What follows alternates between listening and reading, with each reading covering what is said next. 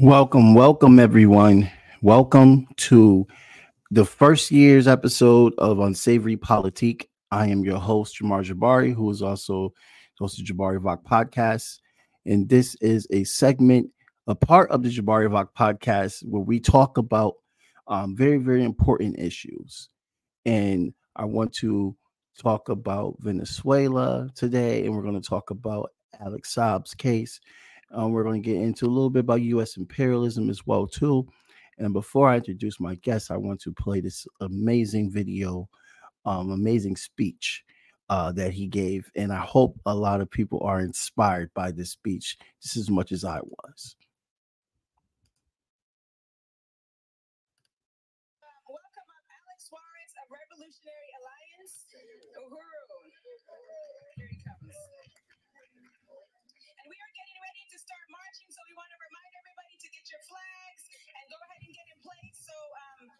Put that out there. Uhuru, Alex.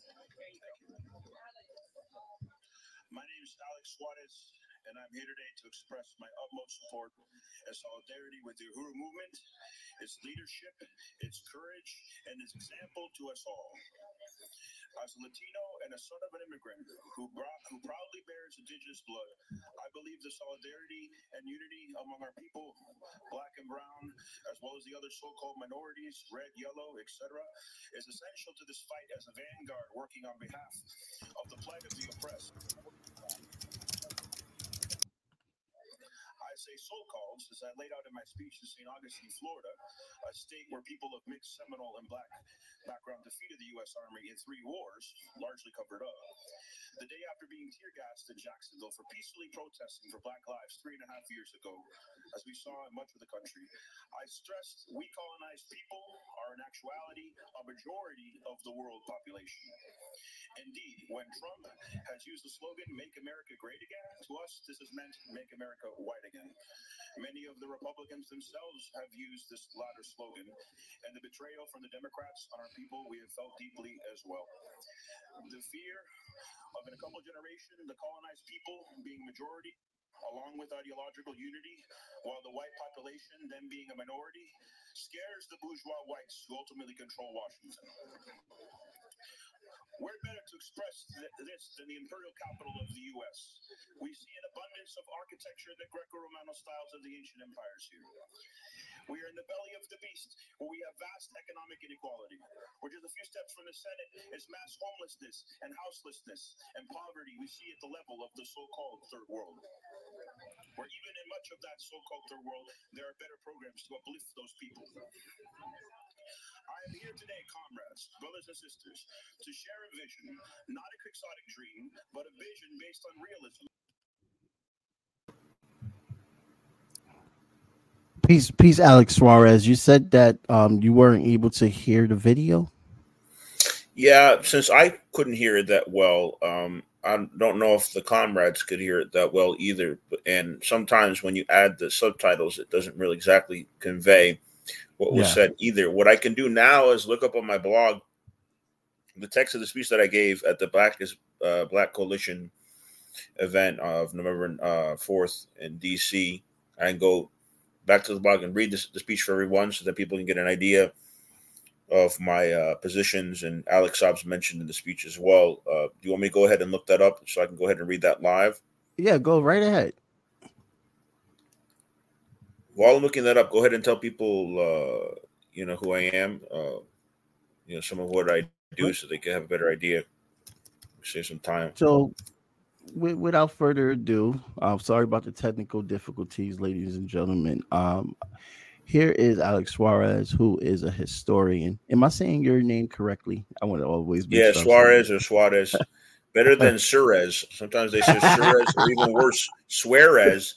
And when they say Suarez. Suarez, I'm like, um, I don't swear that often. You know, it's how a lot of the gringos pronounce it. but here's activist, writer, and historian. Um, he was also a part of the the case with uh Julian Assange as well too. Um, Says and Alex Saab, yes. Great, great, great background over 20 years um, of activism and being a part of the struggle. Um, so I'm very, very, very very excited to be. Well, I, I also want to read before I read the speech my description of an image I have with Chairman Omali, a man I admire tremendously. Yeah, go ahead. Um, so it says uh, Chairman Omali and myself, after he gave, gave his third speech that day and led a march for an hour from Malcolm X Park to the White House with incredible vitality. He's 82. I told, I told our chairman about how my grandpa was born on October 9th, like him. He told me his wife was also born then, and we talked about how that was when we commemorate the death of Che Guevara. He often cites dates in his speeches, such as the fact Malcolm X was born in 25, the same year Marcus Garvey was arrested, and Malcolm's parents were Garveyites. I also found out recently the late, great journalist and Assange supporter John Pilger was born on October 9th. Uh, he was uh, three years older than the chairman. Oh wow. Uh, so I can go ahead into to the speech now. Yep. My name is Alex Suarez, and I'm here today to express my utmost support and solidarity with the Uhuru movement, its leadership, its courage, its example to us all. As a Latino, a son of an immigrant who proudly bears indigenous blood, I believe the solidarity and unity among our people, black and brown, as well as the other so called minorities, red, yellow, etc., is essential to this fight as a vanguard working on behalf of the plight of the oppressed, the working class and poor of this imperial nation. I say so called since, as I laid out in my speech in St. Augustine, Florida, a state where people of mixed Seminole and black background defeated the U.S. Army in three wars, largely covered up. The day after being tear gassed in Jacksonville for peacefully protesting for Black lives three and a half years ago, as we saw in much of the country, I stressed we colonized people are in actuality a majority of the world population. Indeed, when Trump has used the slogan Make America Great Again, to us this has meant Make America White Again. Many of the Republicans themselves have used the latter slogan, and the betrayal from the Democrats on our people we have felt deeply as well. The fear of in a couple of generations the colonized people being a majority along with ideological unity, while the white population then being a minority, scares the bourgeois whites who ultimately control Washington. We're better to express this than the imperial capital of the U.S.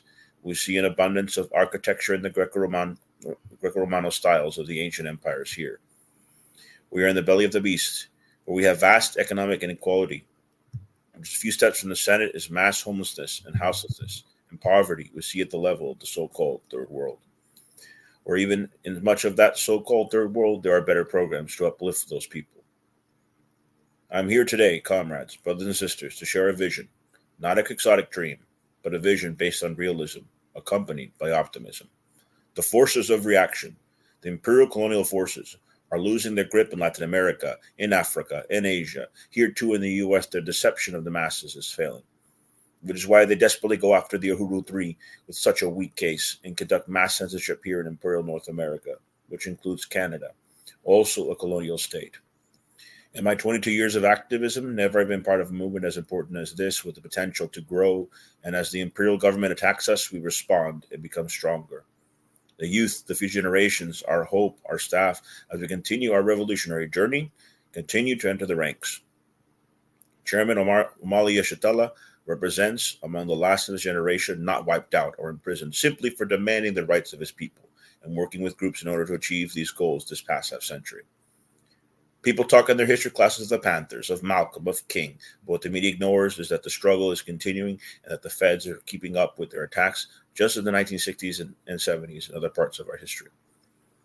I have a vision that one day there won't be multiple presidential candidates for revolutionary some revolutionary parties. We must learn how in Latin America the true left rose up and changed the game and united in coalition, all these parties behind one candidate. That they got their act together, put egos to the side, got rid of the infiltrators, and did movement building till they formed a successful campaign. I witnessed this myself two two years ago in Venezuela, when I saw their electoral process firsthand. We must learn from the example of the African rebellions, the Latin American, from much of the so-called third world. We must ask, who are the savages and who are the civilized? What people have acted in a civilized way? Where was the first civilization? You could even get into the great, into the very science of where humanity first started. My vision goes beyond unity towards solidarity. The the prosecution who persecutes under the guise of the law, under the guise of the law, conducting lawfare like what was done with Venezuelan diplomat Alex Saab and others who have defied the U.S. empire. has claimed that this movement is divisive. Well, I say Uhuru unites us along with allies against the injustice. It is a movement of love, not hate. It speaks truth to power, not lies. Love being the guiding principle of this revolutionary par- uh, process in order to open the hearts and minds of future generations. Uhuru, long live the refuge, long live Revolution Alliance, and long live Palestine. Very, very, very, very great speech. I gotta say, um, I think that this gives you an eye opener on what exactly what people on the left stand for. Um, I want to talk about one part of your speech. By the way, what Oh, they should stand for, right? Because not everybody. yeah, what they you should have, stand you have for. you have the white left opportunists as well. But you know, just in case the Uhuru three to this Yeah. day, because we were expecting maybe before we went to DC, maybe in Mhm. late October, uh, that that the motion to dismiss would be decided upon. To this day, all, all these months later, uh, it's still up in the air. Mm, Um, so if the judge ultimately uh, decides against the motion, then they're going to go ahead with the Uhuru 3 trial. The Tampa Five, um, among them who were at the Black Black Coalition, two of them, that was dismissed. And of course, there was a victory since then in regards to Alex Saab. And I've been pushing Uhuru to support Alex Saab and the chairman and others in the movement in the in the African People's Socialist Party. I've been Mhm. advocating for Alex Saab. Uh, but still, we don't have the victory yet of the Uhuru 3 because it's a very serious trial. Just so people understand, I didn't get into it in the speech. Um, Right. Two of the three, it's ultimately a death sentence because uh, Comrade Penny Hess is in her late 70s. And as I mentioned, the chairman's 82 years old. These sentences that could be up to 15 years, that's essentially a death sentence for two of them. Only Jesse Nevel would probably still be alive mhm. at the end of that sentence because he's younger. I believe he's in his 30s. Um, so it's it's a it's a terrible uh, lawfare as I described it uh, that's being conducted here in the United States. For example, uh, people talk about sanctioning bank accounts of diplomats like Alex Saab and how that's terrible, but they would never do it to U.S. citizens. Right. exactly what they did with the Uhuru. Regions Bank closed Right. down their their their bank accounts in cahoots with the imperial government, sanctioning American citizens for for for a viewpoint, saying that they're Russian agents because of a viewpoint on Ukraine uh, during the special military operation. This is what we're facing. But but go ahead with your with your point, comrade. Yeah, that I mean that that that that whole point with the Ukraine um definitely showed exactly how the left was fractured in America. I would say, um, I've seen a lot of which you can share stories as well too on just how fractured the left became as soon as you Ukraine became in the conversation. Um, you mentioned also in your speech about Venezuela and how you were able to witness the Venezuelan process. Um, for a quick story, I know another comrade, Carly, who I've, have interviewed multiple times on this show, and who has also been a part of the movement. Um, I've been I learned a lot from her off of her journalism as well too. She has also visited Venezuela. She got hurt while she was in Venezuela, and she went and got looked at at a doctor. She went to the doctor and asked the doctor, "Who do I pay for my for for, for being treated?" The doctor looked at her and laughed and said, "You Americans, you don't need to pay. It is free. It should be free." Would have been the same case in Cuba as well, which I've also been to. exactly. So I want to give that story for people that don't fully understand the reality of what Venezuela is. And it's not Uh, just a question of if you're a poor Venezuelan, Right. you, you get free health care. Uh, Right. when, I don't want to call it free public health care. It's not out of pocket. It's guaranteed to all Venezuelan citizens. As a matter of fact, if Venezuela had went into that part of Guyana that's disputed, those Mhm. citizens would have benefit, benefits than they have now. They're not benefiting at all from the ExxonMobil deal with the regime. Only the elites in Guyana are benefiting from that. I mean, I'm sure we can talk about that later in the show. But the Venezuelan system is a socialist system, much like you Mhm. see in Cuba and other parts of Latin America and is done in a democratic way, an extremely democratic way, which I was witness to myself when I went there for the first time in late 2021. And what was that like? Um, did they use computers like we did, or did they have the the paper system? Both, both Oh, wow. very thorough. Uh, so when you go there to the voting booth, uh, they print out how you voted. I believe Mm. out of the 50 states in the union here in the in this imperial nation, only Georgia does something like that.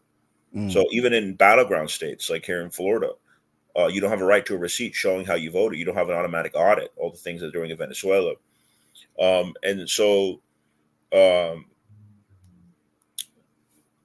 the uh, oh yeah, the analogy I like to give is like when you even buy a piece of candy in the capitalist system here, right? You're entitled to a receipt that shows you pay 50 cents, 75 cents, whatever it was. You know, prices going up all the time. Like, for example, at the Winn Dixie that I go to, I'm a working class guy. I go to Winn Dixie, tends to be cheaper. Right. Um, they have a lot of two for one deals. Uh, that's a common uh, supermarket here in the South. And uh, the, just the other day, you know, the, the canned soda went up 50 cents, 75 cents. But if I bought that canned soda and I asked for a receipt, they have to give it to me. Right. I can't do that in Florida if I vote. If No. I'm at the voter booth, sorry, sir, it's in the computer. We can't show you how you voted. Pretty easy Right. to rig then, right? But in Venezuela, they have access to all of that. So who are we to judge, or who is our society or our government to judge how Venezuela conducts their elections when we're having huge electoral problems here? Uh, that both the elite-run Democrats and Republicans, who basically have the same foreign policy, both treated Alex Saab tr- terribly, the Biden and the Trump regimes. Yep. And then, then the United States wants to judge how Venezuela conducts their democracy or cover up the fact that American observers such as myself went down there. Although since I've been joining up with the Uhuru, I don't call myself American anymore. Mm. Uh, I'm, I'm, a- I'm a Latino, um, much like uh, Uhuru, Uhuru uh, supporters or members of uh, African descent call themselves Africans of African American. Why add American to the title? Because American is a European in origin. It comes from Amerigo Vespucci, who was an Italian explorer. That doesn't apply to the people with indigenous roots, such as myself. I'm proudly part Inca, who are great people, advanced people. Uh, the most spoken language of any indigenous group in, in the Americas is Quechua, which is the language of the Incas Yep. which is in several South American countries, including my father's country in Peru. Who labor? Who liberated? What liberating armies were led by in Peru? Simon Bolivar. I went to his gravesite when I was in Venezuela. Why? Wow. Because he was Venezuelan. The Right. Venezuelans descend from the liberators that freed us from the Spaniards, and we Yeah. owe that debt to Venezuela to be in solidarity with Mhm. uh, with the Chavista government, with legitimate government, the government of Maduro, that Alex Saab had proudly represented and had defied to the end, resisting torture, physical torture, and never giving in. And for three and a half years, finally, he was successful in returning to his family, and it was my honor to take a small part in that campaign. Now let's take let's take it back with his case. When you look in the headlines here in America, what they focus on is money. For instance, what I, they say that he secured millions of dollars for the Venezuelan regime. Uh, who was Alex Saab before Americans before the American government targeted him? By the And way, I was in the courtroom and I saw the the documents and basically it was all supposition. That's a legal term, Mhm. supposition. That means that you're just guessing. You can't corroborate it with actual physical evidence. There was Right. no evidence that he had these bank accounts that they're talking Oh, about. it's definitely Matter of fact, overblown. the Swiss, it's important to understand. The Swiss did their own investigation because you know a lot of people put money in Swiss bank accounts, and they said Alex Saab has no bank account in this country. They Yeah. found out that it was all false. This is before he was captured in Jesus. 2020 during Wow. the Trump regime when he was in Cape Verde, en route for those who are not familiar with the case to Right. Iran, who were allied with Venezuela. I found out later that he actually helped to contract five.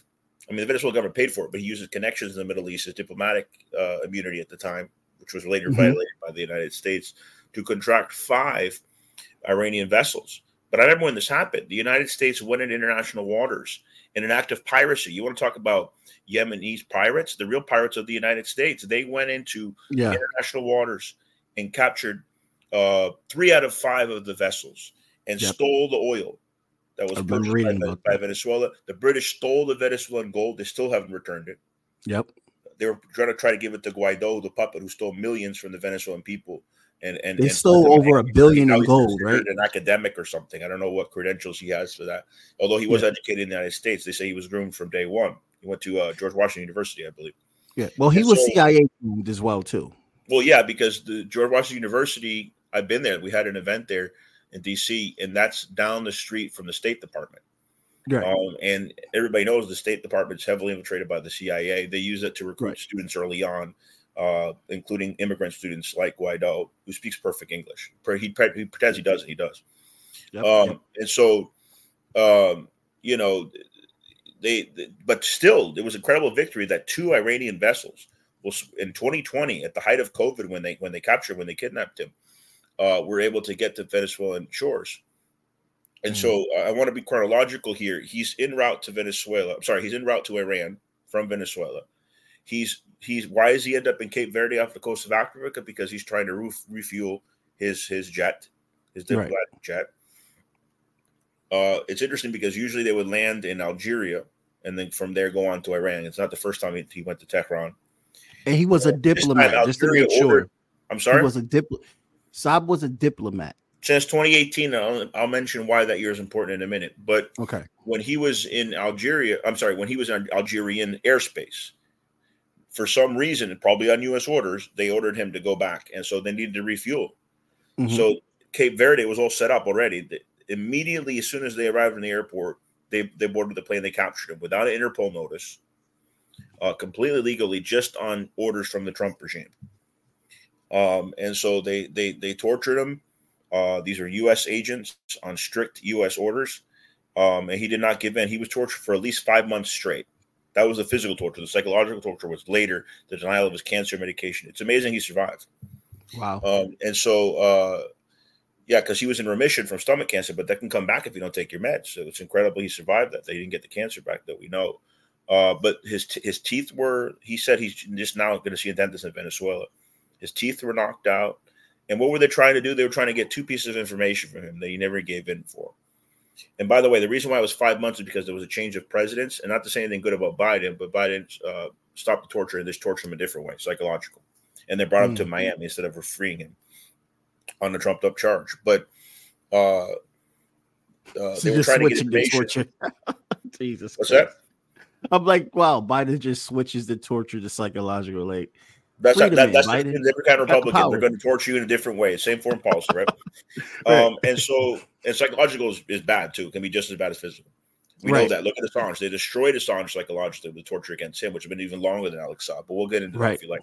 But so But they're will. holding him there. They're trying to find out two pieces of information.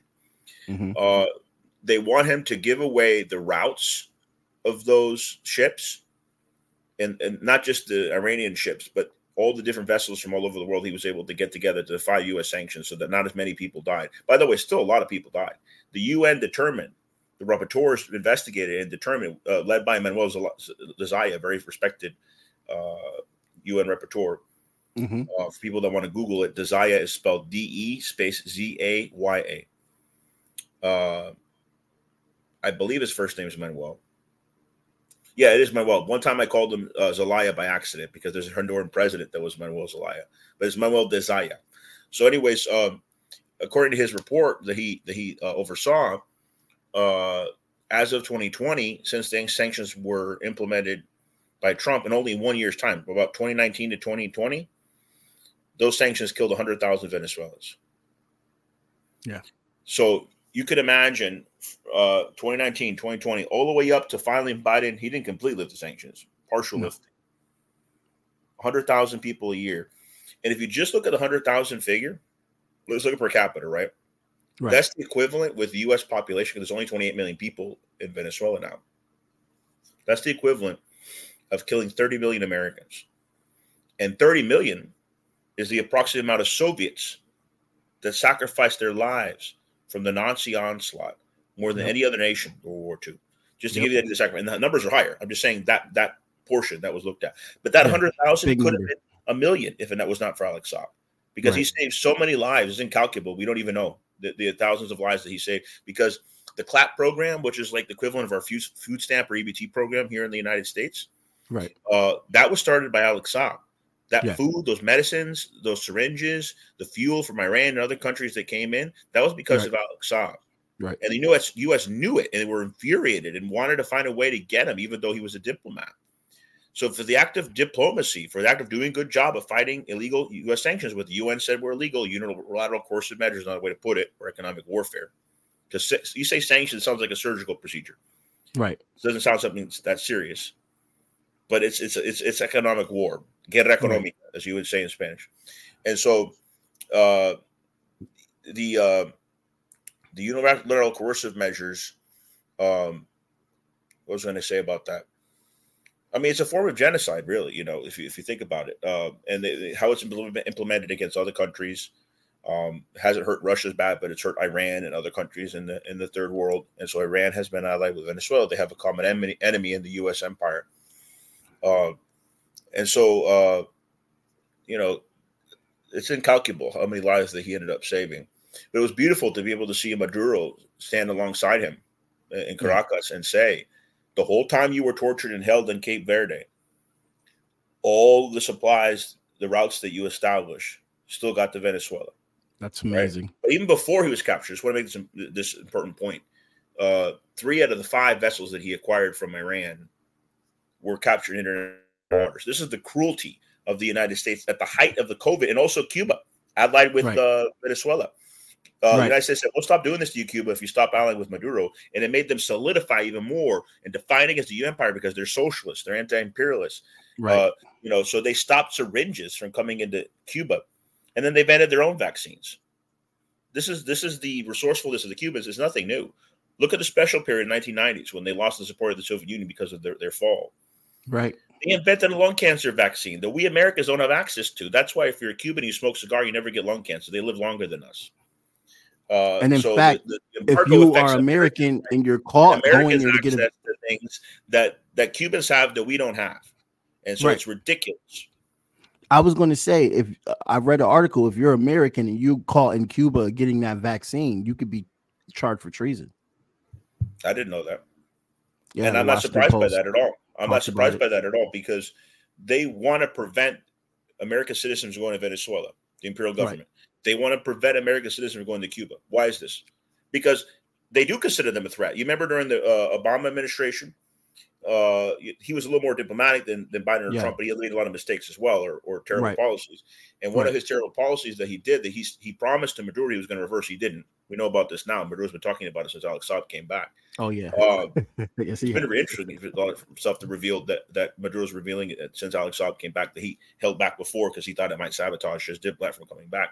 Right. But he said Obama told him to his face it was a mistake. He was going to reverse it. But when Obama made, I believe it was a directive, it was like a mandate from the White House that Venezuela was a, a existential or some type of security threat to the United States. At that time, every country from south of the Rio Grande to the tip of Argentina, including conservative or, or, or centrist governments, because they were pressured by their populations, condemned Washington mm-hmm. for saying that Venezuela was a security threat because that could be used later to justify further sanctions, which it did, or even possibly military invasion. They sent mercenaries. Among those mercenaries were Americans that were returned to the United States in exchange for Alex Saab because Drew was a reasonable man, and he and that was the dialogue and that was the deal that was that was reached. People have but, to look that up, by the way, because but, some people yeah. So so that that directive, um, when that came out, I said that Obama was right, and everybody was in shock. And, and they were like, "What do you mean Obama's right? You support Venezuela? you aren't you with the Chavistas?" I said, "He's a right. They're a threat to the American way of life." I said, "What are you talking about? What better way to destroy the myth of capitalism right. than to have a truly socialist system that in 1999 installed Hugo Chavez that completely transformed the economy in the oppressed nations within Venezuela. Right. To show that system to, to working class and poor Americans, especially of oppressed nation backgrounds, is an incredible threat to the imperialists. Absolutely. It's not a security threat. You're showing them the right way of doing to, things. To the capitalist way of life. in that way, Obama's right. I was being sarcastic, but I was also being truthful that exactly. yes, they are a threat, but in that regard. Right. No, no, I, I agree. So how did quit how did Qatar get into this situation? So Qatar's an interesting case. So I don't like monarchies, but I would say Qatar's probably the best monarchy that's on the globe right now. And I'll tell you a you, lot liberals will be mad that you said that. Well, I'm just going to tell you why they're the best. I'm not saying I support them. I'm saying they're the best among the worst. Um, the the uh, Qataris, which uh, Bush the second used to call uh, gutter, how does gutter sound like guitar? Guitar sounds like cigar. That's just stupid. Other people started parodying him. Oh yeah, the uh, the guttery government. It's not a guttery government. It's not in the gutter. It's guitar. um, so the Qataris. That's interesting. So they were the first um, Persian Gulf country to withdraw from the coalition of the Yemeni operation. It was the beginning of the end. Mm. You can either say Yemeni or Yemenis. It's okay. both correct. But yeah, so the Yemeni operation, uh, you know, the Saudi led uh, U.S. backed uh, genocide, really, of the Yemeni people, or incredible people standing up for Palestine right now in the Red Sea. Uh, when the Qataris withdrew from that, it was the beginning of the end of that coalition, fell apart. And as a result, like Al Jazeera, which is a Qatari run uh, network, uh, media organization, Mhm. uh, it was banned from Saudi Arabia. You, could, you couldn't watch it in Saudi Arabia. There was there was uh, very big tensions, diplomatic tensions between Qatar and Saudi Arabia. Because of those tensions, Qatar started looking towards other allies or Mm. building allies, okay. including with Venezuela. You have to understand, Venezuela doesn't necessarily agree with the ideology of Turkey or Qatar or anything like that, or even Iran, right? Uh, but they're Yeah. in alliance with them because they have a common enemy. So it's not a uh, political alliance. I'd say it's an economic alliance. They're making Right. deals. They're helping each other out. Like China and Russia. Yeah, like China and Russia, because Russia's not uh, socialist and like China has. China has at least a semi-socialist economy, although Yeah. there's a progressive economy in Russia, you could say, Right. far more than what Yeltsin was trying to do, privatizing everything, right? Right. Um, what, what Putin's doing. Um, so, yeah, so in that regard, the fact that they're no longer in cahoots with the with the Saudis, and they're no longer in cahoots with the West, and they're having a friendly relationship with Iran, a friendly relationship with Venezuela, I think is a positive. It's a good thing. Mm. As a matter of fact, now even the Saudis are starting to do business with the Russians, and uh, so is the Indians. Modi's a right winger. Um, and when Pakistan was doing it, though, because the United States has is used for Pakistan to be a client regime, they did a coup against Khan, Imran Khan. And Imran Khan, you might not know, when uh, Assange I was covering there that, yep. embassy, he had a show on RT Yep. at that time when Khan was running, uh, I believe his first time for prime minister. Um, he was like second place. Hmm Assange interviewed him. And the reason why Assange agreed to have him on is because Assange through WikiLeaks found out, and Khan would, would love this, that he was the only candidate who wasn't corrupt. They they looked into all the candidates, and he was the only one that didn't have any dirt. And so he became prime minister later on. He's a, he's a pretty good guy, pretty progressive. Yeah. Uh, but he would stood up to the West and said, "No, I'm going to do business with Putin." And then they did the parliamentary coup, which was terrible. Uh, but you know, the United States doesn't see India like Pakistan. They don't see India as much as a client regime, nor the Saudis. But it's unfortunate that's what happened in Pakistan. Um, uh, Libya, for example, right? You know, I like to get into the international aspect, hmm especially in regards to Africa. I'm a, I'm a pan Latin Americanist, but I also believe in Pan Africanism. Um, and by the way, in Latin America, they call themselves Pan Americanists because automatically America for them is Latin America. But you have to say Mm. the United States pan to Latin America so they understand better what you mean as an international. But in Libya, for example, they recently had said not just Malaysia, right? Malaysia was inspired by Yemen and almost immediately after blocked Israelis from going to their ports over the genocide in Gaza. Right. Something similar today. At least one of the governments. There's there's two parallel governments in Libya. But I said in response to that on Twitter. Did you see my response to that? Um. No. Could you? Could Well, I you? said- everyone? I'm happy to repeat what I said. So, so what I tweeted, uh, I said if Saif al-Islam, and I met a cousin of Saif al-Islam while in Venezuela. He was one of the observers because Libya's, you know, the the Gaddafis were very close with Chavez. Yeah. Um, and so uh, Saif al-Islam, I said, the son of Muammar Gaddafi, who's in hiding in in, in Libya. Mhm. I said if he runs in presidential elections like he tried to before, he'll win, and then Libya will be even Yeah. more pro Palestine. You might not remember. I'm a little older. I'm 39. Uh, back when his father was in power, Saif al-Islam took part in a flotilla, not just a Turkish flotilla, the famous uh, IHH for Turkish flotilla, where there was a massacre in international waters. Remember that? Yeah. After that happened, Libya sent their own flotilla, and Saif al-Islam was on board. He wasn't shot, but they, you know, the Israelis sent him back. But Oh, uh, okay. Libya has a, has a history of being pro-Palestine, and that goes back to Nasser of Egypt, who helped install Gaddafi, and not Mm. as a not as a client regime, but as an alliance. You know, fellow socialists, Gaddafi, uh, Nasser, Pan Africanists, Pan Arabists working together. Uh, That's beautiful. And Chavez was a big admirer of Gaddafi, great Egyptian uh, socialist. Um, Yeah, Nasser so was uh, Egyptian socialist. Right? of, Well, you uh, just said it. of, of Nasser's legacy, and then of course the the uh, the NATO operation in 2011 in, in Libya was a complete disaster. Mm, And at that time, Hillary, not to, to praise Biden by any means, but Hillary was to the right of Biden. He actually was against going into Libya. Although Biden was in favor of going into Iraq, he says he regrets it. Of now, course. that's, that's the position that he took. right. Right. Of course. Um. So. My, my so I, I I got understanding of how Qatar got into it. I just didn't understand. I, I felt like it was random, but that just means that I don't know that much about Qatar. no, no, it wasn't means- random. Qatar had been having good relations with Venezuela since it ruptured relations a few years ago with Saudi Arabia. So I wasn't surprised they were involved in the dialogue. They're also involved in helping Hamas fighters out, uh, taking some of their leadership, helping in Yeah, the negotiations. I don't call them hostages, helping in negotiation with the prisoners of war that are held in, in Gaza. You see, it's Mhm. important that we're careful about the language that we use. We don't acquire the language of the imperialists. You change your language, you change your thinking, right? Mhm. I'll give you an example. Um, I do not call them hostages, not because I don't feel sympathy for them. Some of them were civilians. Um, it's because it's a war. They want to define it as a war, then fine. They're prisoners of war. But I would say it's a genocidal war. It's not a normal war where you have both sides having equal arms. Hamas is Yeah. not an official army. They don't have near as many weapons as Israel. But when it comes to hand to hand combat, they're kicking Israel's butt. They will in, in Lebanon with Hezbollah. Why is that? Because the Israelis are cowards. The Zionists are used to bombing babies, uh, you know, bombing churches, bombing mosques.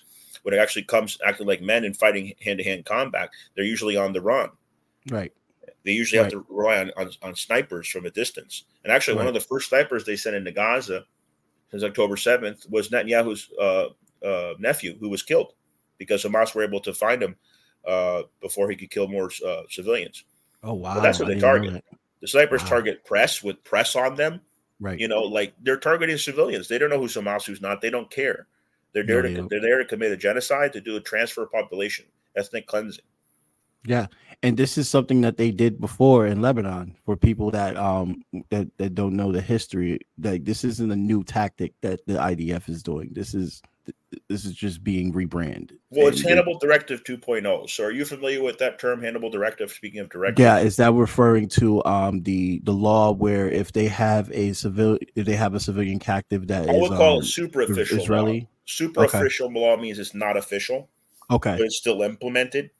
Okay, So it's uh it's para official or super official, whatever term you want to use. It's from Latin um, Mhm. law. So I would say it's a 2.0, at least para official law now in the military code of, of Israel, um, because there's secret laws as well.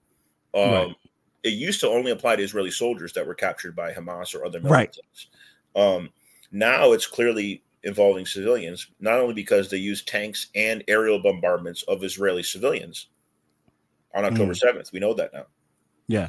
Uh, but uh, they've IDF killed admitted. they've killed civilians that were Israelis, redheaded, no clothes on, speaking perfect Hebrew with their hands up. Shot them Waving once, they were Israeli. Went there and shot them again, make sure they were dead, because Right. they're following strict orders to kill every civilian possible, including their own people, because they want to say, "Oh, Hamas killed them."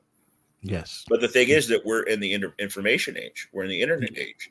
So it comes out that they were speaking Hebrew. They knew who they were, and they still killed them. And they say, "Oh, fog of war, bullshit, fog of war." Take that, John. I was the father of one of those so-called hostages, and I saw my son in a video with his hands in the air. They shot Right. him once; he could have survived. They went and shot him again in the head. I would say the Israelis just killed my son. Yep. And and so yeah, the family members, a lot of those prisoners of war, they're pissed at the Israeli regime now. They're pissed at Yahoo's a corrupt son of a bitch. I hate to swear, but he is. And yeah. you know, hopefully he'll be tried for war crimes and for corruption, which his own people have been trying to try him for as well. Although there's a conspiracy theory going on, I don't necessarily agree with What is that? uh, that this is all a false flag that he co- co- cooperated with Hamas on. I don't agree with that. I believe because of Yeah, his imperial arrogance, yeah. You have to understand Zionism is a form of colonialism, white supremacism, and imperialism. And Che understood that. See, a lot of people don't know this. And Che in 1959, as a diplomat for the Cuban revolutionary government that was just installed, went to visit Nasser's Egypt. And one of the first things he asked him when he arrived in Cairo is, I want to go see the oppressed people of Palestine. Because at that time, Gaza was under Egyptian control. And he went there. There's a photo. Malcolm X also went to Gaza. There's no photos of that. There is actually a photo of Che in Gaza in 1959. Uh, Right. So Che believed that as well. He was an anti-imperialist. Uh, he believed Zionism was a form of imperialism, um, and that was before 1967. But it was, you know, 11 years after uh, the formation of Israel in 1948. Right. Uh, and so, um, the uh, POWs. I mean, if, yeah, I mean, it's it's clear they want to kill as many of them as possible. Also, because some of them reveal the truth. They had an older woman come out who was Mhm. a peace activist, by the way hmm and she was one of the first to be released because of Qatari and, and Egyptian mediation. The Israelis don't care; they don't want their people back. We know that they don't. They don't care about human life. They just denied a deal earlier for people to understand. They just denied a, a release deal earlier, like literally two, three Oh, they days do all the time. They, they, they've Yeah. done multiple times. I've been paying Yeah. attention, but but but there was an older woman that came out in a press conference, and they they they hounded her in the press after the poor woman. Uh, and I believe it was intentional. She was one of the first to go because Hamas understood she was a civilian. She was an older woman. She had helped Palestinians out before. She's a peace activist. They probably wanted her to get out early, and the Israelis prevented it, right? Because they could have killed her when they're trying to release her. They had to release her to the Egyptian side of the border in Rafah. Mm. If they tried to bring her to Erez to the to the Israeli side, they probably would have killed her. Um, but uh, when she came out in the press conference, she said they treated her with respect. They gave her medicine. They gave her food. Um, and then she was just hounded by by by the hysterical Zionists after that poor woman. Yeah, Um, but Yeah. you know that's the truth. I mean, they, you have uh, survivors of October seventh who weren't killed by the Israelis, who said, you know, that they were had you know Hamas fighters in their home temporarily who were fleeing from the Israelis, and they didn't take any of them because they were civilian.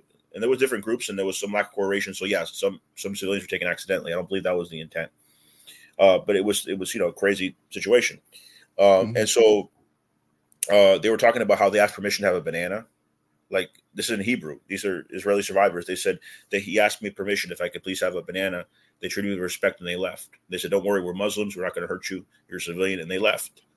And so they try to cover up these stories, or the stories of the survivors saying that the Israelis bombed them, other Israelis, Yeah. even when they were surrendering, when the when the Hamas fighters were surrendering. but Um, their stories are all over TikTok. And also, They- you they- see they all the hide well. bombardments. Mint Press, he's interviewed me once. They're they're doing great coverage of this. Uh huh. Uh, aerial bombardments of the music festival Yeah, where most of the civilians were killed. They Right. were probably 90% killed by Israelis so far from what, what I've seen. And what I don't get is the survivors of the music festival, they're suing the Israeli security forces. I mentioned this on Right. Twitter the other day too. They're, they're, they're suing the Israeli military forces not for murdering them, which we all know is the truth now, right. but for negligence. Yeah, What? Yeah. Negligence. Yeah. I'm confused here. Like, how is it negligent? You're you're sending helicopters. Uh, what do they call them? Uh, gunships. U.S. Apache helicopter gunships sent Yep. to Israel to kill their own people on October 7th to justify this genocide. And you saw them in the air. They know you killed them, but no, you're going to go along with the narrative and just sue them for negligence. negligence. No part of the Zionist contradictions and, and hypocrisies that we're witnessing, comrade. There's literally IDF soldiers that have been recorded admitting that they shot their own people. So the America can way, say whatever they want. there's a difference. There's a difference between friendly Zionists can say fire. whatever they want. There's a difference between friendly fire, and I hate that term, but that's what it is. Mhm. Mean, that's what it's called.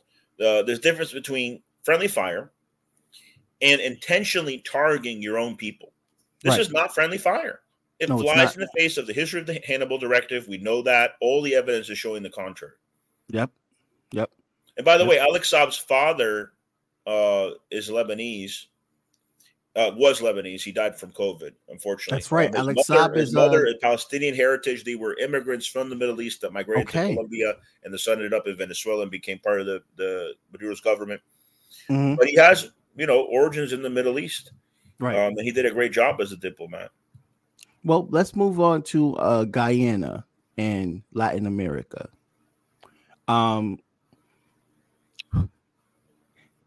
so is Guyana still answering to the UK, or are they identified as a independent nation, but still like kind of like how Canada has a relationship with the UK still, but they still are independent? So there was a dialogue, and you it was brilliant. The promo you set up, by the way, I loved it Mhm. because it shows Biden in the middle trying to divide Ali and Maduro. Exactly what's happening, Right. uh, and also the British are taking part. you caught that. that. Thank and you. that divide and conquer, right? Which is the term came up from the imperialist Julius Caesar, who actually was Right. kind of a more benevolent imperialist in comparison to today. But that's another matter. Uh, you'd have to look at Michael Parenti spoke about that. But uh, you know, so uh, Ali and Maduro reach a deal, and Mhm. part of that deal is under no conditions. Uh, I'm sorry, under no circumstances would a foreign power intervene in the Caribbean or between Guyana and Venezuela. And what's what happens within days? The British send a battleship, not just to Guyana, they send it to the border region and the in the very region that's being disputed has oil. ExxonMobil's there. It's Yep. called Essequibo. Yep. Uh, and so, you know, they sent a battleship to Essequi- Essequibo right after this. What message is that sending? And Ali claims that had nothing to do with him. That means he's got no control of his country. Then that means he's still run by the British. And, that's go back why I to the history. asked. Yep. Yep. Let's go back to the history. We have to understand the history. Yep. So in 1831, this is a year after the death of Simon Bolivar, Okay. who abolished slavery The liberator. and who liberated, I'll name all the countries right now from north to south Panama, Colombia, Ecuador, Peru, Bolivia, named after him. Colum- uh, I said Colombia, Venezuela. Was that seven nations? Yeah. All of that was freed by liberating armies in Venezuela under the command of of uh, Simon Bolivar. And so Bolivar, one of the first things he did, he got the Haitian support. They, they said, "You, you, will give you support, but you need to end slavery." He said, "Of course, I'm against slavery, anyways." And so he abolished slavery when he got back to Venezuela under lands that are to today in Essequibo. That was freed land that belonged to Venezuela. The, the slaves there were freed by Bolivar. That's just a fact. Nobody can dispute. Mhm. So the oligarchs took over in Venezuela. They ousted the liberator. He died in Colombia on the coast in 1830. By 1831, those same oligarchic sellouts and their descendants who fought Chavez, right, who are among the Venezuelan opposition today, the more whiter skinned upper class Venezuelans, right, descendants of the Spaniards. Those oligarchs made a deal with the British to put them back in chains and to give that land away into the into the colonial project, the slave colony of Guyana in 1831. That's just a fact. Uh, can you hold on one second? Yeah, no problem. We're back. Wow. Just understanding the history of that is very, very important, guys. Um, because I've learned, I'm learning a lot of. I've been reading about Simon Bolivar, um, and understanding the history on how these borders were made and the impact that is still till this day, still to this day, um, we are suffering from this colonial rule, and it has not changed as much as people think it has. Because if it did, the UK would have never brought their warships towards Venezuela after Guyana has made a deal with Maduro in Venezuela. It's very contradictory. Um, so that's why it's very important to talk about that part because the media today is talking about 24 7 that Guyana is going to be invaded by Venezuela, that Venezuela ha- wants to steal oil from Guyana, and they don't want to mention the, the history. They're keeping it black and white. The, the black and whiteness is that Venezuela, we told the liberals they're corrupt, so we're to go off of that part and say that Venezuela wants to invade Guyana. So now all of a sudden, Venezuela is seen as a a powerful entity when the whole time they were saying that Venezuela isn't a powerful entity. The whole time they were saying Maduro's government is going to collapse, Maduro's government is weak.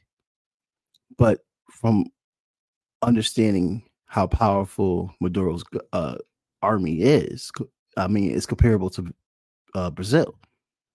So knowing that, you know, the contradictories, they're going to say, oh, they're going to go after Guyana. So now all of a sudden, Venezuela is powerful enough to invade a country and take the resources, even though they have literally the largest oil reserves in the entire world.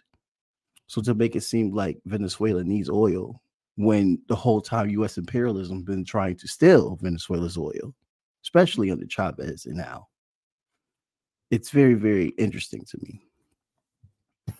Very, I'm back, comrade. I had to take that. Um, but yeah, so 1831 um, is the year that uh, Guyana was formed. In its first few years, there was slavery going on because they put those uh, black people that were brought to Venezuela originally from the Spaniards that were freed by Bolivar when the Spaniards were kicked out, the Spanish imperialists. Uh, they put them back in chains, and so there was. Um, I don't want to name names. I would call her a bourgeois historian who went on a, on a leftist show um, uh, not too far back and said that she said, quote unquote, used to be part of Venezuela, in quotes. And by the way, she was African. How can you Mm. put in quotations a people that were freed? And, and, by, and by the way, I want to stress this indigenous, Right. mestizo, and black people were fought on the front lines alongside Bolivar to free to free those people from slavery, to end the Spanish domination in the region. and, and and not only not to thank Venezuela for freeing that what is Guyana today, uh, but to say in quotations, what a denial of history. Denial of, of, the, of the thousands of Venezuelans that gave their lives to free Latin America to end. we have to decolonize. So they say, oh, quote unquote, it was part of Venezuela. Do your history. If you're an historian, you know, and you're ignoring that. You're being a bourgeois. right, right, right. And Right. you know how many Guyanese people would love to have a social system in their country? Would love to have Venezuelan passports? What is There's the no system in Guyanese are Guyana? calling for this Mm, because their their system now is a capitalist system. They have a puppet Mm. regime run by West Indian elites like Ali. He's not black; he's a West Indian. Those mhm. are the elites that were left over by the British to control the country as a continuation of British colonialism in the region. And you Mm. think ExxonMobil that any of that money's going to trickle down from the oil they found there? It serves the elites. It serves the comprador class, the sellout class. Mm. Uh, you know that oil would be used in a socialist system to better the Venezuelan economy and better the Essequibo economy had the Venezuelans take over there. Instead, they reached a deal. They did dialogue with Ali, but now Ali's not fulfilling his end of the bargain because he's letting the British send in a, a battleship. right. Give me a break. It's And very, very didn't weird. fire Venezuela, but it's symbolic. You understand? Right. It's, it's an aggressive diplomacy, sending a, a terrible message. That's what people don't understand because they don't understand the, the history, they don't understand the context of what's going on here. Right. So what what what is Maduro's response to the Anglo-Saxons setting up shop near his shores? Very strong response. He said this is a clear violation of our agreement. And Ali's response is very weak. He says, "Oh, I have no c- control over what ships they send here." Then you're admitting you're a colony. You're admitting you don't run your own country. Maybe you should call Yeah. for Venezuela to come help out. Then you know what I'm saying? It's a very weak statement. because the prior president, I don't remember his name right now, but but the prior president of Guyana Mhm. Was a black man who was progressive, who was negotiating with Maduro, who was prepared to give some of the Essequibo up. right. What happened? The United States backed Ali, what three years ago now, um, and put the full weight of their of their influence behind Ali, and he took over and immediately ruptured negotiations with with Venezuela, and started doing an antagonistic moves, and here we are today. But people don't want to look at the history, just like Ukraine. Unprovoked, it started on 2022. No, it started at least in 2014 with the U.S. backed coup in Kiev. You have to look at the history. You have to look at the historical context. I'm actually trained as an historian. I'm glad you mentioned I'm a historian. A lot of people don't know that about me. Uh, you know, when I went to college, I learned the Ch- Chicago uh, Manual of Citation, and so one of my programs was in history. I've also studied communications to do journalism and whatnot. Uh, but I don't want to be a journalist in the United States because I want to be successful at what I do, and to be successful at what you do, uh, at least you know, it's facilitated by selling out, right? And I'll never sell out, so I won't do the journalism route now. I'll do activism. I'll teach history, real history, like Michael Parenti, who is a great historian I'm inspired by, like Howard Zinn. Um, I'll go into linguistics. I'll teach Spanish, linguistics, Chomsky, right? Mhm. Not that I agree with Chomsky and everything, but he's made a lot of contribution to, to intellectual progress. I've met him before. And so Chomsky was in Venezuela, by the way, met, met Chavez. Chavez showed Chomsky Oh, really? UN. I remember when this happened. I was living in Spain at the time. Um, and so, you know, uh, a lot of American intellectuals have sought out Chavez and even some celebrities. And I would say Maduro's not as charismatic as Chavez, but he's just as brave as Chavez. He's a great man also. It's, it's no coincidence he was his vice president. That's another thing. So people complain that Maduro became president after after Chavez, right? Including Jorge Mhm. Ramos, who's a fake journalist. Don't get me started on him. Mhm. Uh, but you know, when Kennedy was killed, even before Jackie Kennedy's blouse was dried of his blood, Johnson was immediately sworn. Remember that infamous picture of Johnson with his hand on the Bible and then poor Jackie still grief stricken Yep. alongside him. Yep. And so that didn't happen in Venezuela. And Venezuela, against all odds, well, the nation was mourning and didn't want to go out and vote within a few weeks of Chavez's death. There was an election, and that's how Maduro was elected. In so many ways, they're more democratic than the United States. What hypocrisy, what imperial arrogance to judge how the Venezuelans conduct their democracy and how their diplomats conduct themselves. When our government, it's not even our government, when the imperialist government had took part in kidnapping and torture operations, uh, uh, rendition, what's it called? Extraordinary rendition, whatever the imperial terms they use to justify these methods. These are inquisitorial methods that they did against Alex Saab. And he never gave in. Because he was guided by the Bolivarian principles of socialism, of Chavez and Maduro. That's the truth. Yep. Yeah. I mean, back back uh, Maduro was a bus driver. A man who loves cats. I see the background anything. there. A man who loves cats. Makes me think of Lenin, that famous footage of Lenin with the cat in his lap. I love cats. yeah, those are my a quick kids. analogy because I like to, to get off topic a little bit. It's, it's still uh, related. You're fine. It's a tangent. Uh, so the cats. This is why I hate the Inquisition. Right? I lived in Spain for a couple of years. The Inquisition did terrible things, and among the terrible things it did, and it, did, it was an Inquisition in France and Germany that was even worse than Spain, by the way. Uh, but because it was larger in scope. Uh, In Mhm. Spain, they only went after conversos and uh, moriscos, which was terrible. I'm just saying it wasn't as big in scope. If you were a converso or morisco, it meant that you are a descendant of a former Jew or Muslim that stayed in the country that didn't flee and they wanted to make sure that you were still Catholic, so they tortured you sometimes. It was terrible. Made you go through all types of humiliations, made you eat pork. Terrible. Um, but the German and French Inquisitions that I've studied extensively actually went after witchcraft. So if you didn't like your neighbor, just call them a witch and they'll torture them. That's pretty big in scope, isn't it? But anyways, Yeah. these different Inquisitions that were going on, because at that time the, the monarchs were all Catholic. There wasn't Protestants yet. Uh, or even I mean, the Protestants with significant power. It existed. Martin Luther had been out there who started Protestantism.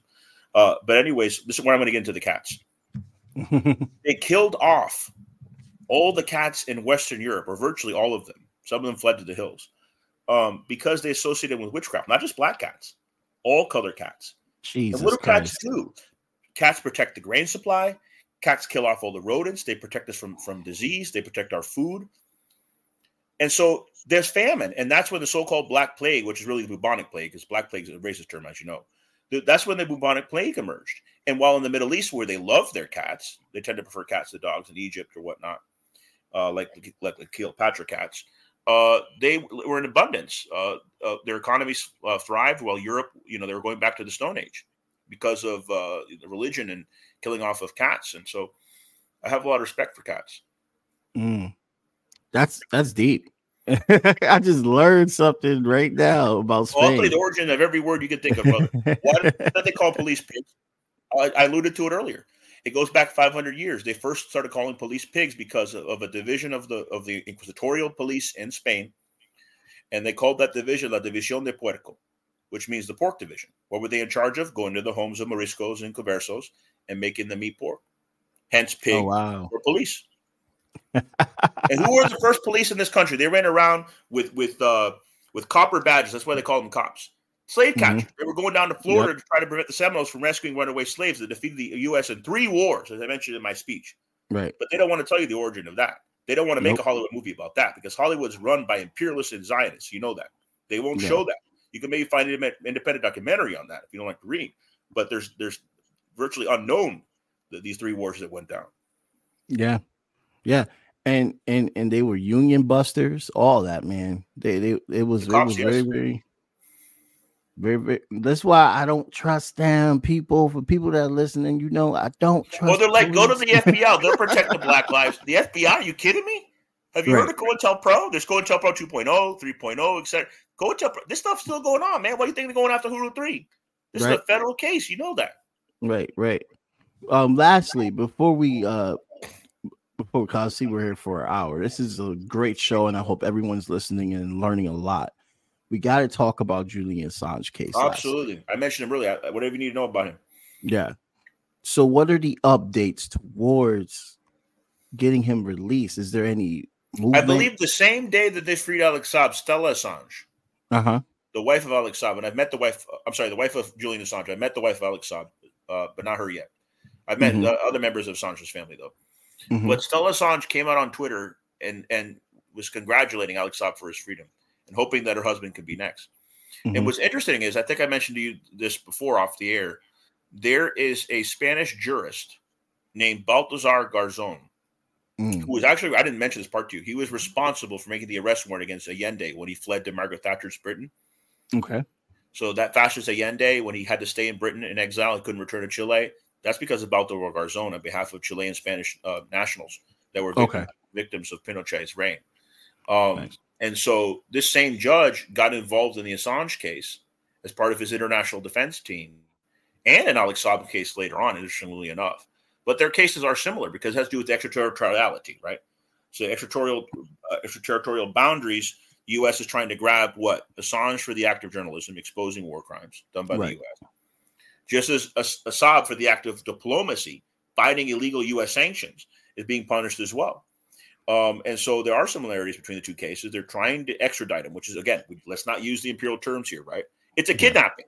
It's a It is. kidnapping. They kidnapped Alex Saab on two occasions. We know that, and they're trying to kidnap us. Uh, I'm sorry, they kidnapped Alex Saab on two occasions. They're trying to kidnap Assange again uh, by sending him from Britain to the United States. He belongs back in his country in Australia, by the way. We know that, but they're trying to bring him here, and it would essentially be the the coup de grace, as they say in French, the final death blow Mm. uh, to investigative journalism if he's brought here. That's it. That's it. Literally. And they put him in another dungeon. He's in the London dungeon now. They put him in a dungeon in Virginia or wherever they, plan to send him, Colorado. I think the trial will be in Virginia. They send him to Colorado, so maximum security prison. Um, and then they'd Epstein him. They'd Epstein him. People talking about Epstein today, the, the release of the list. They do probably a fake suicide of the guy, or may, he might even kill himself because of the, the psychological torture. So we need to prevent him from being brought here. He need to be returned to Australia with his family, just as Alex Saab was returned. Because Alex Saab was returned, it gives me hope that so will, will Assange, who I've been supporting for years as well. Yeah, definitely. Um, because this is just this is like you said, this is like literally putting a dagger into journalism, and the fact that a president like Joe Biden can just go on stage and talk about how he supports journalism. I remember this speech. I remember this speech, literally saying that we protect our journalists. American journalists are being shot and killed by the IDF. I say nothing about that we literally somehow grab an Australian journalist just because he made us look bad. Well, Chelsea only that, because of WikiLeaks, under the leadership of Assange, the Arab Spring happened because they showed how the despots were corrupt and it, it, it, they were in charge of the Arab uh, uh, regimes that were under the sphere of, of the West, and the people the people rose up as a result. right, And a lot of people don't know that he didn't try to take credit for it. He didn't come in as the white savior. Exactly. That's what a lot of press nations don't understand. They think, oh, Assange trying to take credit for the Arab Spring. No, quite the contrary. But it's just a fact. The Yeah. WikiLeaks revelations helped the Arab Spring happen. And then what happened? Within months, Indignados happened in Spain. They had their own movement. Then what? Occupy. I took part of that. And Right. all of that was thanks, at least in large part, uh, to these WikiLeaks revelations under the leadership of Assange. Nobody can negate that. Nobody can deny that. Yep. And that goes against the ruling class line. So he's going around pissing off the ruling class. Journalists are not supposed to be friendly with these Fox News We're supposed to be CNN. adversarial. The journalist is supposed to be adversarial. That's Exactly. real journalism.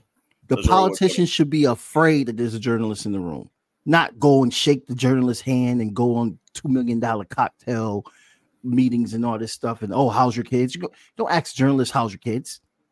You, You don't ask be- politicians how your kids as a journalist either. You don't, you don't, get, you don't get personal. And also Right. the question of objectivity. Let me tell you, historically speaking, when I was studying history, I love this. Um, the word bias is actually not negative. Um, and when it comes to historical linguistics, academic, Mm, mm, But when you say bias, of course, in journalism, that's the worst possible thing you can be. But they are all biased. They're pretending to be objective. They're pretending to be neutral. They're pretending to be agnostic when it's quite the contrary. And so that type of journalism, I don't have any respect for. Adversarial journalism, the real intent of it, keeping the, the, the power in check of, of the government, that type I do respect. But you And can be why- with activism as long as you're honest about it. You say, hey, look, exactly. I'm not objective, but here's the evidence. Right. What about truth? Right? Right. Do you think that he'll be able to see his family? Well, his wife visits him, his children visit him in the dungeon, but that's very limited, right? Mhm. The real question is, will he be returned to Australia? I really hope he will be this year. I really hope Mm. because that will be a victory for the movement for transparency, just as the freedom of Alex Saab is a victory for the movement against sanctions against imperialism and socialism, showing how a, a socialist businessman with principles stood up to the U.S. empire and never sold out, and in the end was returned as a hero, as a national hero. Right. Exactly.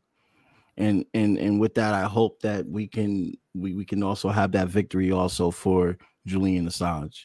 Um, I hope Australia gets a backbone, which they probably won't.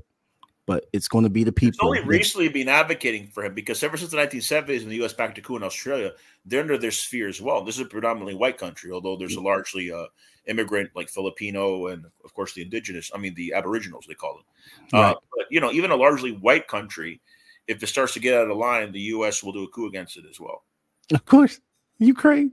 It's not just Ukraine. I mean, strategically, Australia is near Asia, it's near Indonesia, right, not far from Malaysia either. Actually, right. Uh, next coup could be in Malaysia because Malaysia has been acting independently. They've been rising up against Israel. Uh, there could be another war in Yemen. The Saudis are Mhm. done of killing Yemenis. The Saudis have been doing the right thing lately, actually. They're Yeah. like, no, we're, we're not going to stop what they're doing in the Red Sea. You deal with it. We don't have the balls to stand up for Palestine, but at least we're going to say we're not going to go fight the Yemenis again. And also, the Yemenis guerrilla are pretty badass. They don't have the weapons the Saudis do, but they were kicking Saudis' ass. That's part of the reason why they withdrew as well. Yeah, yeah. Oh, well, before we go, we gotta we gotta mention the attack that happened in Iran. Um, it, it, comes off as a coincidence uh, after the terrorist attack that happened in Lebanon, which killed a Hamas. Deputy, Not only that, you need, to, you need to understand what happened in Syria. Syria. So what hap- yeah, yeah. So one of the most closest comrades to Soleimani. hmm Can't think of his name right now, but Soleimani, of course, everybody knows who that is. Trump Right. assassinated him. Right. Uh, he was one of the most important Iranian generals that was in Iraq on a peace mission, actually. The same peace, Yes. peace mission that China mediated later between Saudi Arabia and Iran. right. So they could restore relations and, and the Saudis would withdraw from, from Yemen, do the right thing. Right. Um, and so uh, uh, this this general was killed in Syria, and and Lebanon, it wasn't Hezbollah that was targeted. It was uh, something else could have happened since we've been talking. Right, there's constantly stuff going on, but I, I believe you're talking about when the Hamas fighters that are hosted in Lebanon were killed, and they could Yes. target them in Qatar next. Who knows? Um, but I'm not talking about that. I said you need to look at Syria because Syria, uh, right before this happened, they killed an Iranian general, and and then and, and then this probably Mossad operation they Mhm. killed a number of civilians near the gravesite of Soleimani. Yes. Probably conducted by the same agents that were that were in Syria, probably going through the Golan, which is Israeli territory. Well, Israeli occupied territory that borders Syria. It's really Syrian territory. It's really Syrian. Yep. Yep. Yeah, and so they probably went, you know, through their agents in Golan to assassinate this Iranian general, and then they used their agents in Iran uh, to conduct this other terrorist operation. But I wouldn't be surprised if the if the hands of the of the Mossad are all over this, probably with cooperation with the CIA. Or ISIS? Do you think ISIS are almost non-existent. ISIS have worked with the IDF before? Well, it's more than that, right? Uh, the Mossad, uh, uh, the Mossad and the CIA virtually invented ISIS, Right. but they're non-existent now because of people like Sana- Soleimani and the Russians that went in and, and defeated them. Mm-hmm. Okay. Okay.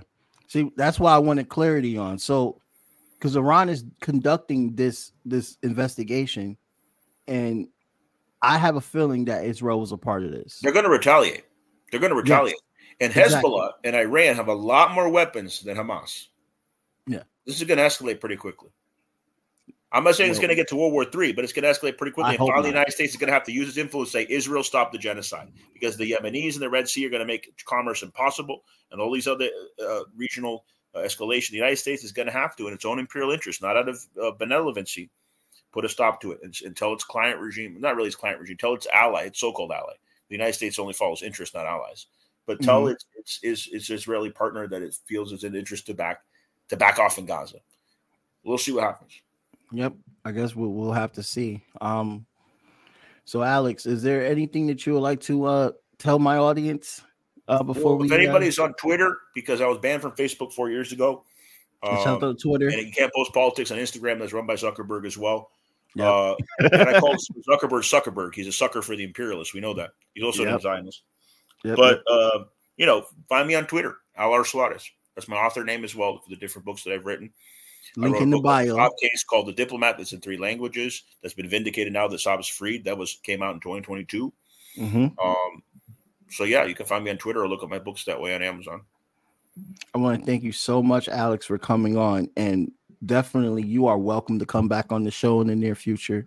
Um, we could do a panel, whatever. Um, and everybody that's listening, want to thank everyone for coming out and, and listening to this great conversation. And I hope that people absorbed a lot of information that Suarez was giving because it was a lot of great information to give you full understanding on what's going on. And like I said, like I always say, This is a conversation from actual looking into the research and looking at sources that comply with what is reality. This and going the- there and, and going And to going and going to the courts in Miami for all the Exactly. When you're there, you really get a sense of what's going on. And the United States imperial government wants to prevent the youth and others from going to these places, from Right. knowing about these things with good reason. Because Right. once you know the truth, it inspires you to act as you should. And when you look at my glasses and his glasses, you see no teleprompter. hey, you didn't reveal a single question that you were going to give me. And I insisted on that. I said, I want this to be live. I want to speak from the heart. And, Right. and that's what we did, brother. Yep. So I'm I'm very happy to have this episode with you and looking many more to, to talking with you in the future and hopefully marching with you in DC real soon, brother. Or maybe come down to Florida. We're trying to plan something. Oh yeah, I would love to piss DeSantis off. We call him the Satan instead of DeSantis. Yeah, I've under the DeSantis. face once. Yeah, don't get me started on him. We have to do a whole nother show about that. oh yes, hell yeah. I would love to sit and talk about that asshole. well, All right, brother. have a really good day, my brother, and everybody out there in the airways. Have a really good day. And peace and solidarity and free Palestine.